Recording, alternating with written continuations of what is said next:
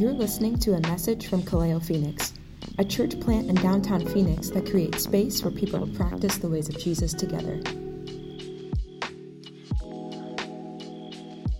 Can we give it up for Lisa for doing a good job guiding today? Yeah, you were great. Thank you for doing that. And then also, if you didn't know, but um, the Cold Jelly family is here with us, and Baby Roy is here in the back. So, uh, congratulations to them on their new first baby. They normally are joining us on the Zoom, but they decided to brave the heat and come out and join us today. So we're thankful for them. Um, so, yeah, just wanted to say those couple things before we get started. But as always, before I start my sermon, um, I always like to start off with a land acknowledgement to honor the native people that existed here before us. And so tonight we honor the first peoples of current day downtown Phoenix, the Tohono O'odham Nation. In the words of Lisa Sharon Harper, they were and are here.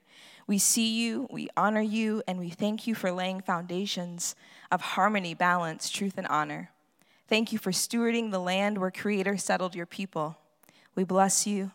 We bless your elders, past, present, and emerging. Well, as we continue to move through the liturgical calendar, we find ourselves on week eight of ordinary time, reading through the parable of the weeds and the wheat.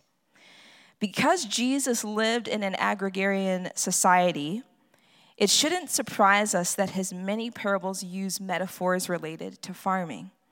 Because when he told these stories to people, his audience would have resonated with words about fields, seeds, and crops. Jesus tells a very interesting and rather mysterious story in our passage tonight about a, a wheat farmer who also has an enemy one who secretly sows weeds in the dead of night. That alone is intriguing, but things get even more interesting when the story ends with a rather surprising twist in terms of how the farmer reacts to the agricultural mischief of the mysterious enemy. The story raises many questions, such as what does this parable mean? What do the weeds stand for? Who is the enemy? And why not judge the good from the bad by harvesting the wheat field the same way that many of us harvest vegetable gardens? Let's read our passage Matthew 13, starting in verse 24. He put before them another parable. The kingdom of heaven may be compared to someone who sowed good seed in, the, in his field. But while everybody was asleep, an enemy came and sowed weeds among the wheat and then went away. So when the plants came up and bore grain, the weeds appeared as well. And the slaves of the householder came and said to him, Master, did you not sow good seed in your field? Where then did these weeds come from? And he answered them, An enemy has done this. And then the slaves said to him, Then do you want us to go and gather them? But he replied, No. For in gathering the weeds, you would uproot the wheat along with them.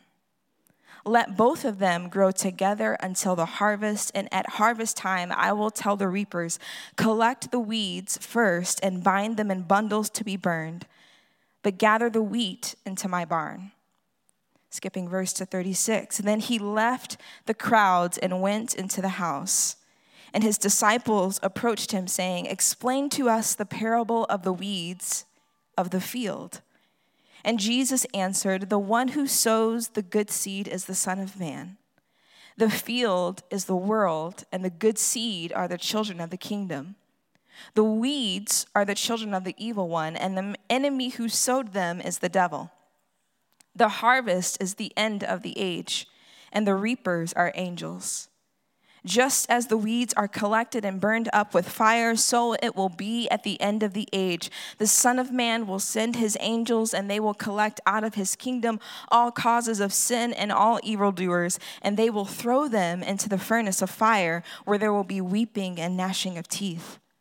Then the righteous will shine like the sun in the kingdom of their Father. Let anyone with ears to hear listen and understand. Now, I'm wondering if anyone paid attention to who was left out of the interpretation of the parable.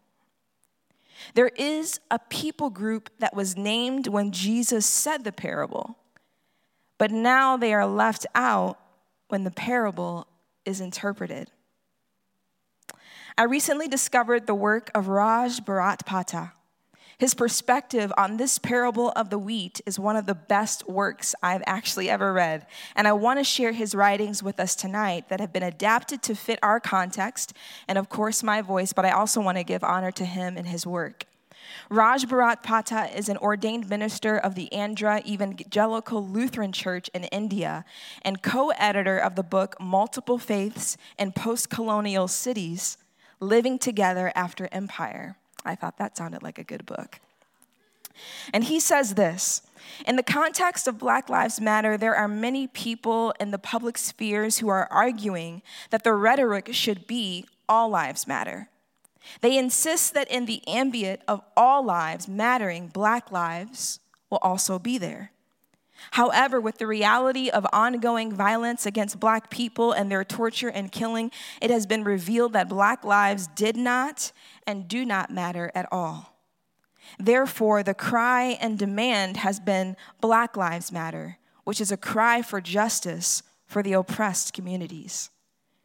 On a similar note, in the context of the caste system in India, the cry for justice has been Dalit Lives Matter. Again, for the similar reason that Dalit lives and Dalit bodies have not mattered and have been battered for centuries, for their bodies have been raped, killed, tortured, disappeared, erased, and even forgotten. The logic of empire destroys bodies by killings, scatters bodies through terror, and unjustly crucifies bodies, disappears bodies by torture, disintegrates the biopolitics of life, and conveniently writes out the stories of people on the margins. Dalit lives and Black lives have not only been hidden transcripts in the face of empire today, but are also forgotten transcripts where their lives are consciously forgotten, and if otherwise are forced as no humans in our public spheres today. The gospel writer Matthew, in his reworking of Mark's account, has replaced the parable of a seed growing secretly with this unique parable, which the translation of NRSV titles The Parable of the Weeds Among the Wheat, to communicate about the kingdom of heaven's mysteries. Matthew records both Jesus' narration of this parable to the crowds and its explanation to his disciples so that Matthew's audience would clearly understand the parable. Makes sense.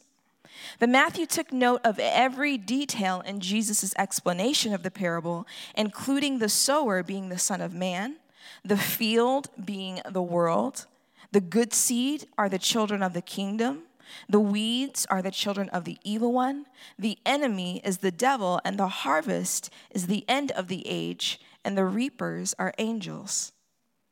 That's how Matthew transcribes the interpretation of the parable. However, as I read it, Parat says, I recognize a colonial point of view of all lives matter in Matthew's recording of those details. This is where it gets interesting.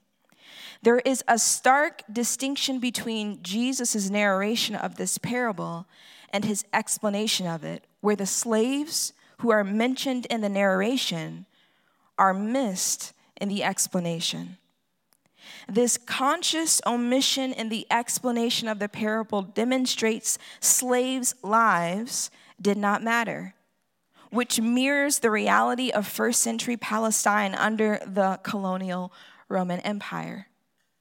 While the rest of the characters in the parable got attention and explanation, the unrecording, the unrecognition, and even erasure of those whose slaves are, who these slaves are, and who these slaves represent in the explanation of the parable expose a deep interpretational problem. The slaves existed in the original story of the parable, but are somehow forgotten in the interpretation which is only symptomatic of the reality of society at the time, and I would argue even today. The slaves are forgotten in the worldview of, of the society as nobodies, for the slaves are treated as property, tradable goods, subhumans, dehumans, and no humans. The slaves, their bodies, and their lives are the forgotten transcripts of both the texts and the society, for they are overlooked and are taken for granted as their existence is recognized in their non existence. Now, many commentators cho- chose to explain about judgment and fire in this text, lest they forget that by erasing the lives of the slaves in this interpretation, they have already misjudged that the lives of the slaves do not matter to the story in this parable. So, let's decolonize this text, shall we? It's okay to think critically as you read your Bible. Why don't you say to your neighbor, it's okay to think critically as you read the Bible? Amen. A decolonized reading of this text therefore challenges us to recover and reclaim the forgotten lives in the text and the context. A recovery of these forgotten lives is by hearing to speech their voices, which is an affirmation of their existence in society. Slaves' lives do matter. Black lives matter, and Dalit lives matter, and any other marginalized group in our society. So, as I apply a decolonized interpretation to this text, I attempt to narrate this parable from the perspective of the forgotten, particularly from a marginalized perspective, for such writing is liberative and therapeutic for our communities. In order to achieve this exercise, and an engage, we have to engage the question what is Jesus doing today? Because that question takes precedence to the questions of what would Jesus do and what did Jesus do for any given text.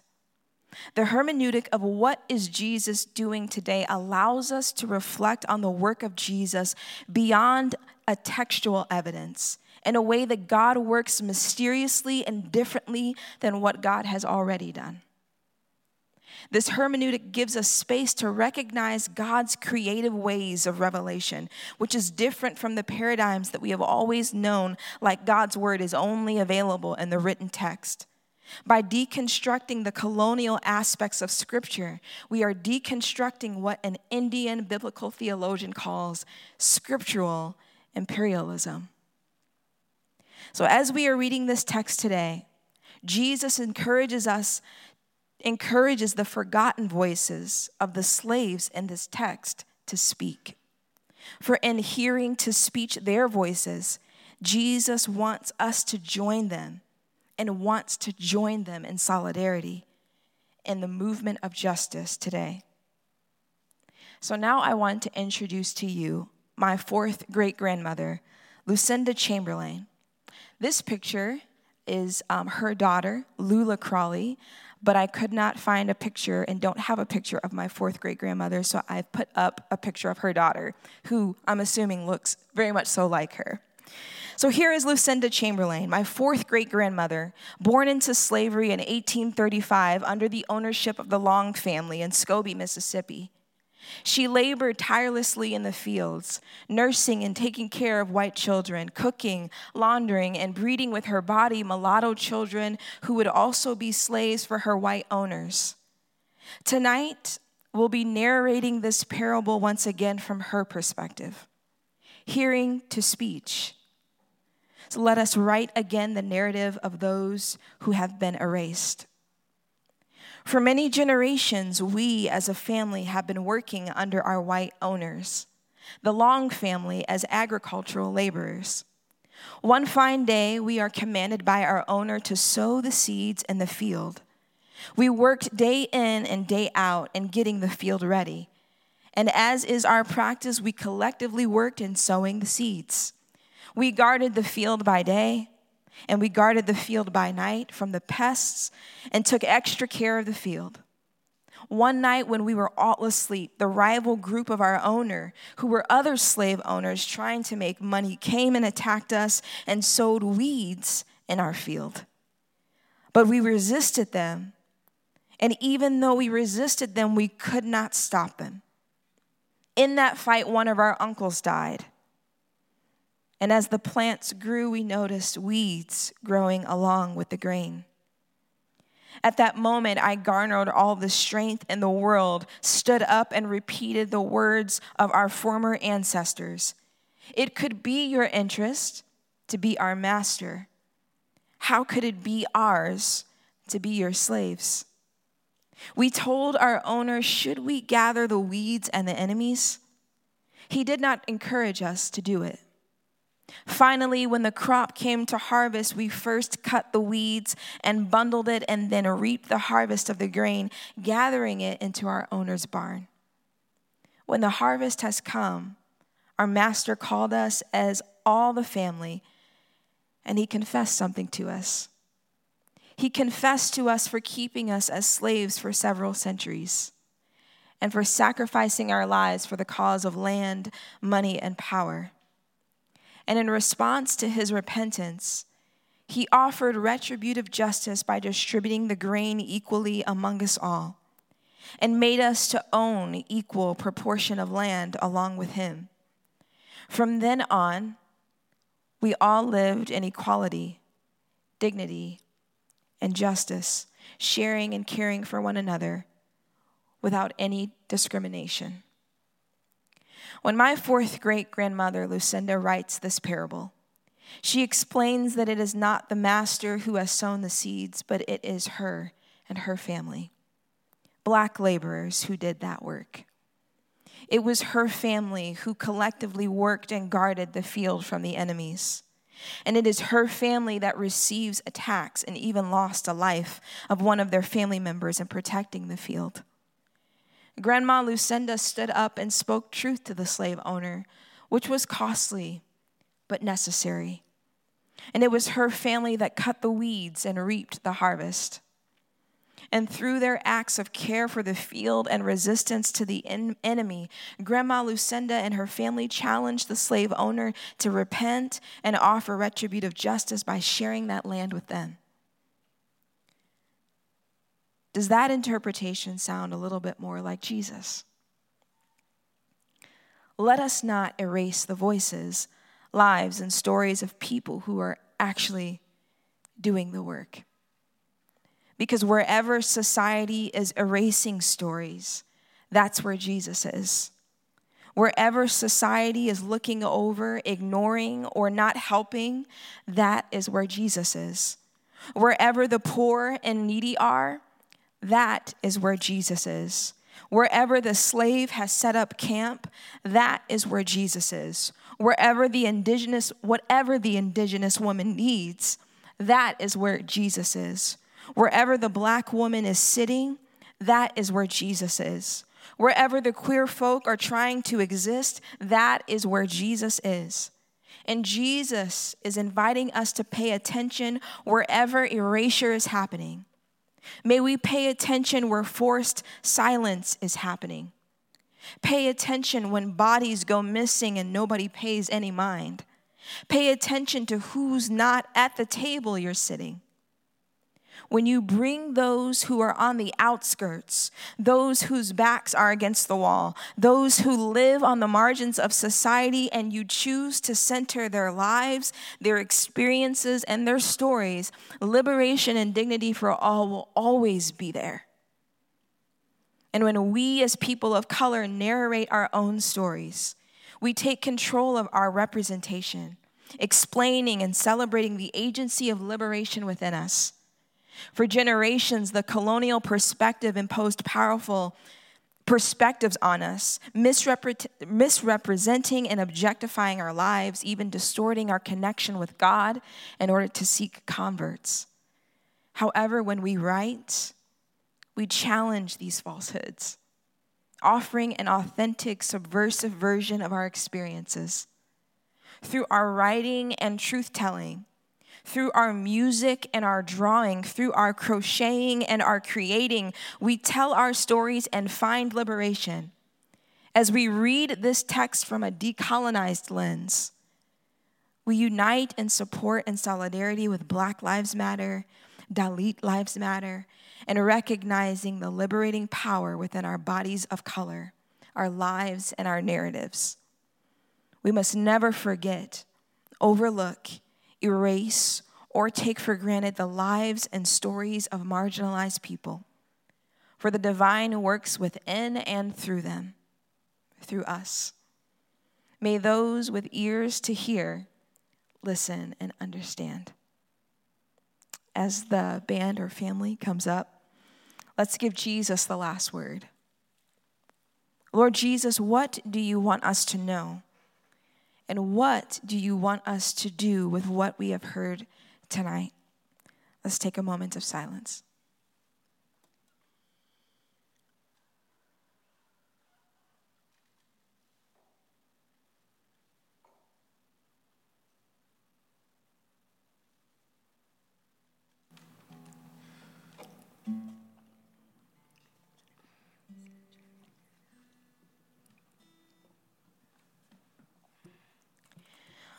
Father, Son, and Holy Spirit. Help us to use our power and creativity to give attention and platform to the narratives that have been overlooked, erased, or misunderstood. With your divine inspiration and guidance, may we be agents of change and co creators in a world that celebrates the beauty of every individual and the richness of their journey. Amen. For more resources or information about Kaleo, please visit our website at kaleophx.com or follow us on social media. If this episode has been helpful to you, let us know or share it with someone you know.